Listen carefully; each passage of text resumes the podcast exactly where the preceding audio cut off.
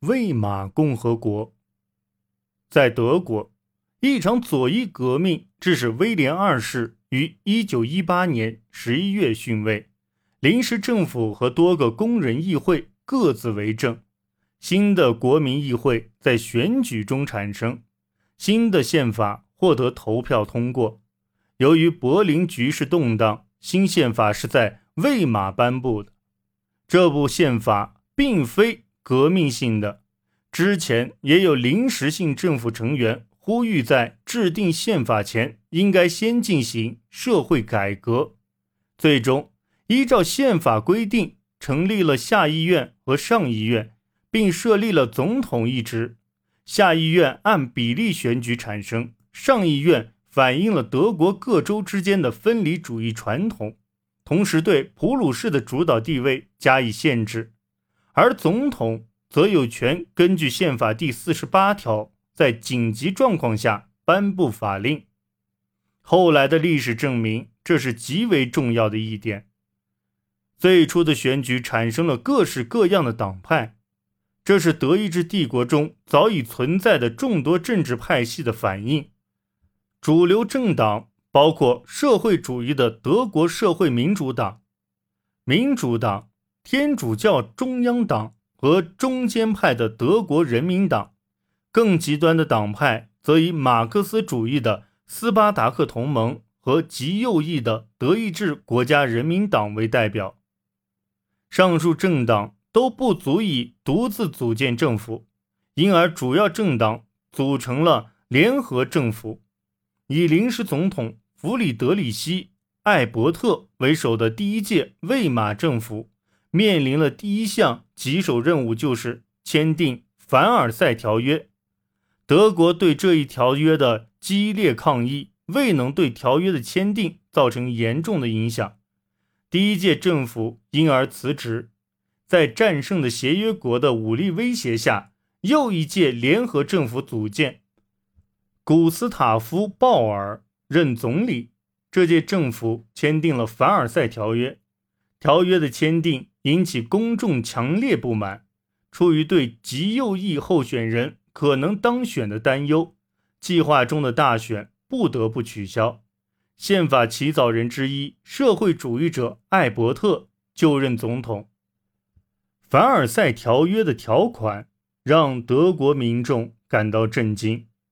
长远来看，这样的情绪所催生的氛围，为政治极端主义者创造了机会，使他们能够争辩：如此不公正的和平协议绝对不该签署，签署就意味着叛国。魏玛共和国成立后的头几年里，先后共有九届联合政府掌管这个处于经济危机中的国家。到1918年。战争时期欠下的债务已使国家经济陷入绝望的深渊。一九二零年，赔偿委员会把在凡尔赛确定的赔款数额定为一千三百二十亿马克。德国人从一九二一年八月开始付款，但在一九二三年一月中断了。法国人因此占领了鲁尔，以表明对这次违约的强硬态度。他们认为这是德国政府不愿采取强硬措施来稳定货币并创造预算盈余所导致的结果。德国政府采取消极抵抗的政策，让法国人一无所获，但自己因此而损失的却是赔款数额的两倍。这一做法造成了德国的恶性通货膨胀，许多德国人的积蓄。变成了废纸。接下来，政府实施了不受欢迎的政策来稳定货币。于1924年，接受道威斯计划，向美国大举借贷，同时稍微调低了赔款支付的数额。于是，经济开始趋向稳定。二十世纪二十年代，许多人认为当时是投资的良机，于是大量外资涌入德国经济。因此，一段时间里，德国经济增长强劲，但投资的影响在社会各阶层中分布不均。大部分人口的不满并没有得到缓解。无论如何，民众对向西方强国欠下的巨大债务仍旧感到不安和愤恨。虽然联合政府在经济改革上做出过努力，但体系中的不平等仍然存在。联合企业垄断了工业生产，土地集中在少数人手中。这让许多人对魏玛共和国几乎毫无忠诚可言。魏玛共和国的外交政策一直着眼于修改凡尔赛条约。在最初明显缺乏合作的时期过后，德国采用更为慎重的方式，选择与英法合作，以求能够修改条约的条款。德国外交政策还有另外一个方向。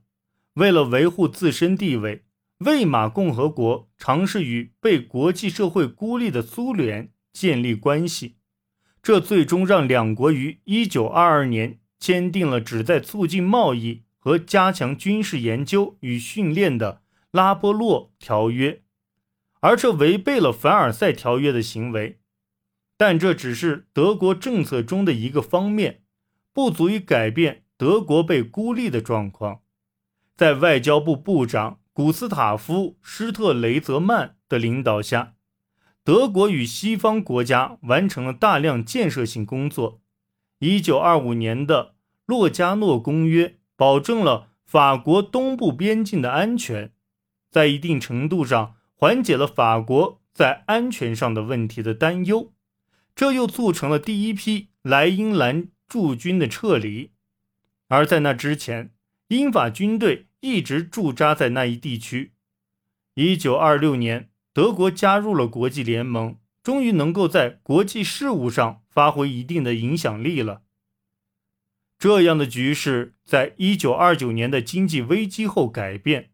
美国退缩到保护主义壁垒后，资金从德国撤离。每个国家得先考虑自己国内的问题，经济状况一落千丈。公众对领导人或曾有过的一点信心荡然无存，中间党派得到的支持减少，极端党派则因而壮大了实力，其中包括阿道夫·希特勒的领导的创建于二十世纪二十年代初的德国国家社会主义工人党。